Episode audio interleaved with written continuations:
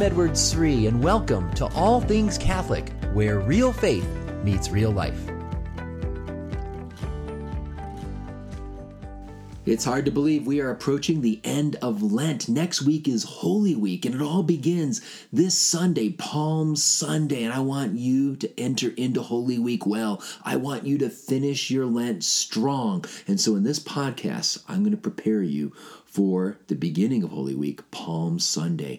What is this mysterious event all about? Jesus suddenly gets to the holy city of Jerusalem and he asks for a donkey. That's strange. That's just bizarre. Do you ever think about that? We've never seen Jesus ask for a donkey before. He's walking everywhere he goes, right? When he's traveling from village to village, from city to city, how does he travel? What's his primary mode of transportation? It's always walking, right? He's walking everywhere except when he's on the Sea of Galilee. Then he's on a boat, but even then he walks sometimes, right? So Jesus is always walking. So for us to all of a sudden see him say, Go get me a donkey that's surprising. What does this mean?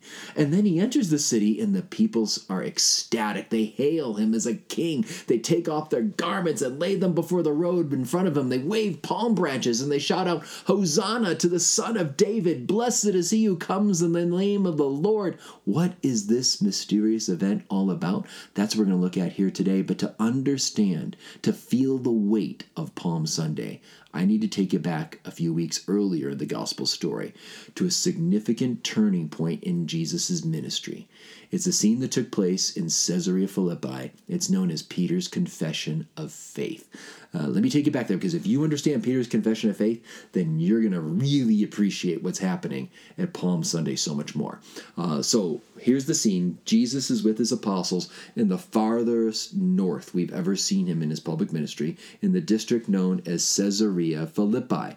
And while he's there, he asks the apostles a very personal question. He says, Who do you say that I am? Who do you say that I am? Now, Peter's the first one to come right out, and, he represents everybody. He says, You are the Christ. You're the Son of the living God. And I want you to feel the weight of that. You see, Jesus has been going around for three years announcing a kingdom, and many people are hoping that he is the long awaited prophesied one, the great Messiah King. They've heard about his miracles, they've heard about his amazing teaching. Certainly, if you were one of those apostles there that day, you're, you're really hoping because you've been following him for three years so closely as one of his, his disciples, you're really hoping he is the Messiah. But Peter's the first one to come right out and say it. He says it. You are the Christ, aren't you? And Jesus accepts that title and he praises Peter and rewards him. He makes Peter the first pope. He gives him the keys of the kingdom. He says, You're the rock upon which I'm going to build my church. Just imagine if you were one of those apostles there that day and you heard this dialogue between Jesus and Peter. Your heart is rising. You're excited. You're ecstatic. Yes, yes, indeed, Jesus is the king we thought he was. But then Jesus does the most unexpected thing he looks at all of you apostles and he says, Shh, don't tell anyone. He basically says, Let's keep this a secret between us. Let's keep this on the down low. Now, isn't that strange? Why does Jesus tell the apostles not to say anything? Isn't that what he wants them to do? To go out and preach the gospel and announce he is the Messiah? Why is Jesus telling them not to tell anyone? Is this maybe reverse psychology? you know, maybe Jesus is really frustrated with the apostles. Man, they just keep making all these mistakes. They misunderstand. They can never get it right. So I'll tell them not to tell anyone, and maybe then they'll start telling people. Is that what's going on there? I don't think so. I think if we understand what's happening in the first century Jewish context historically, Jesus' concern is, is, is, totally understandable that he would want them to keep this very, very quiet. Why? Well, in the first century Jewish world, there were many very political understandings of the Messiah. That the Messiah was expected to be like this political revolutionary who's going to go fight off the Romans and liberate the people from their enemies and, and start this, this, this political kingdom, a worldly kingdom. And, and, and Jesus knows if word gets out that he's claiming to be that kind of a king, that that's going to attract the wrong sort of attention. Rome is going to come in and squash this movement right away uh, because the Romans want to maintain order. They do not want any type of rebel movement to get any steam going. So they destroy those movements as quick as possible. Jesus knows that, and he knows he is going to die, but it's just not the right time. Why? Three things. First, he has more work to do with his disciples. There's going to be a lot of training he has to give them uh, on the way down to Jerusalem. Secondly, and then Jerusalem's a key thing here. That's where the king was expected to establish the kingdom, not way up in Caesarea Philippi. The Jewish king was expected to come to Jerusalem. So Jesus needs to go there, not Caesarea Philippi. So he's got to get to Jerusalem.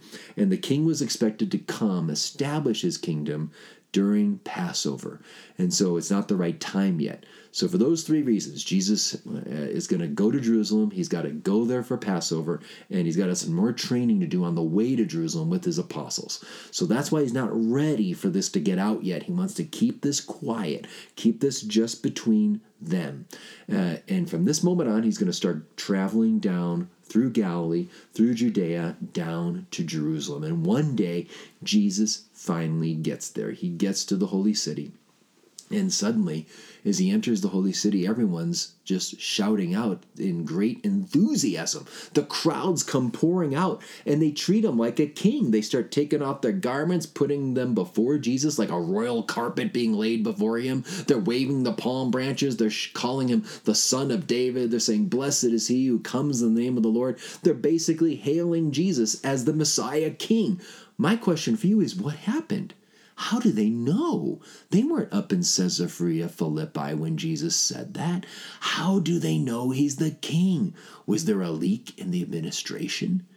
You know, maybe WikiLeaks got a report. You know, Peter couldn't keep it to himself, so he had to go just tell someone. Or maybe they told their friends in Jerusalem. Is that what happened here?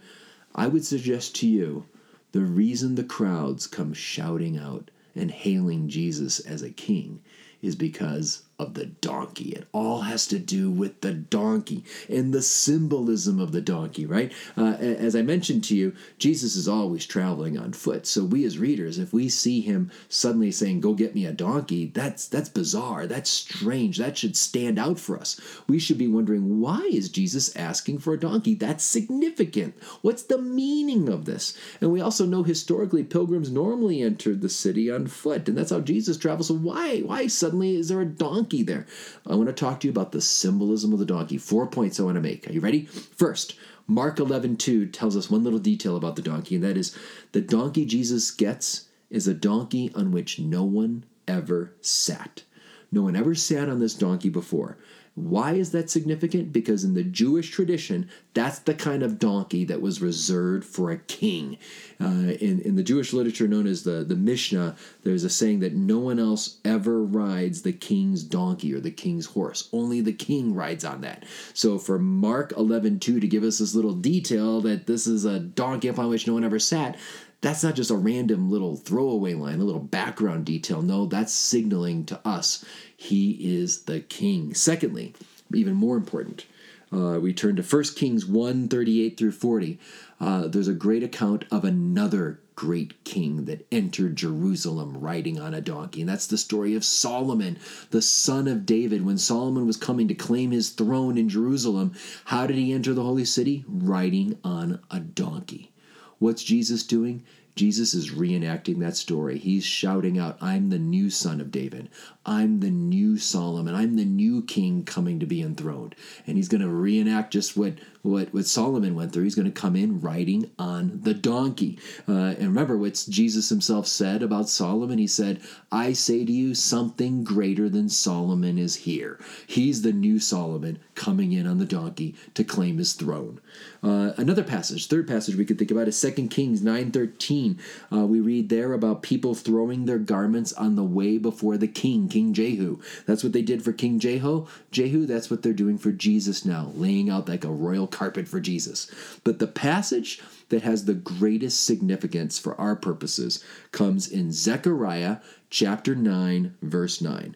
In Zechariah 9 9, centuries before Jesus, the prophet Zechariah foretold that one day the son of David, the great king, the Lord, would come to Jerusalem, come to Mount Zion riding on a donkey. He'd come not on a chariot, not on a war horse. No, he was going to come humble on a donkey. And, here's my question for you Do you think Jesus knew that prophecy? Every Jew knew that prophecy, right? They're longing for that prophecy to be fulfilled. Uh, but Jesus is the Holy Son of God. He knew that prophecy. He wrote that prophecy. Uh, sometimes I think we, we, we imagine Jesus just randomly doing actions that happen to fulfill prophecies from the Old Testament. Uh uh-uh. uh. That's, that's not what's going on here. Jesus is aware of these prophecies, and many times he's deliberately, intentionally going out of his way to fulfill them. Uh, that, that's what he's doing here. He knows Zechariah 9 9. So when he enters the Holy city. And just picture the scene. All the large crowds of uh, uh, around Jerusalem, all gathered around, and they're they're ready, ready to welcome Jesus into the holy city. And then Jesus suddenly says, "Go fetch me a donkey." Think about what that would mean if you were one of those Jews in Jerusalem and you saw, you, you heard Jesus was coming to your city, you heard that he was announcing a kingdom, you heard about his miracles, you heard about his preaching, you're hoping that he may be the one, that he's going to be the Messiah. And then as you watch him enter in, you see him on a donkey, you're like, wow, he's fulfilling Zechariah 9 9. No wonder people ecstatically praise him and hail him as king. Um, Jesus here going into the holy city. We have to see this, my friends. He is not saying a single word, but in his silence, he is boldly shouting out, I am the king. That's the symbolism. By riding on a donkey without saying a word, just riding a donkey in the holy city, he is boldly proclaiming for the first time publicly, I am the Messiah. I am the fulfillment of Zechariah 9 9. I am the king. And in a few days, he's going to pay the price. Because you can't go around claiming to be king and expect to survive long under Roman rule. This is what the Jewish authorities are going to use against him just a few days later. They're going to go to Pilate and say, This man stirs up the people. This man claims to be a king. He's going to be a rival to Caesar. This is what they're going to use against him. So this gives us a little backdrop to understanding Holy Week. For our own lives, I want you to think about there's one line on, from Palm Sunday that should be very familiar to all of us as Catholics because we hear this line in the liturgy every day. We may go to Mass, we're going to hear this line. Do you remember that line? In the Holy, Holy, Holy prayer, the Sanctus, we repeat the words from Palm Sunday Blessed is he who comes in the name of the Lord, Hosanna in the highest. Why do we repeat these words from Palm Sunday? Because, in a sense, the mystery of Palm Sunday is made anew to us at every liturgy. Because just as the Jews welcomed Jesus within their city walls with those words, we're preparing to welcome Jesus into the walls of our soul in Holy Communion. You see, some 2,000 years ago, Jesus entered the holy city riding humbly on a donkey. He came to the people humbly on a donkey. Our Lord Jesus comes to us today at every Mass so humbly, not on a donkey, but even more humbly. He's coming under the appearance of bread and wine. He's coming to us in the Eucharist. So, isn't it fitting that we would use the same words that the people back then used to welcome Jesus into their lives?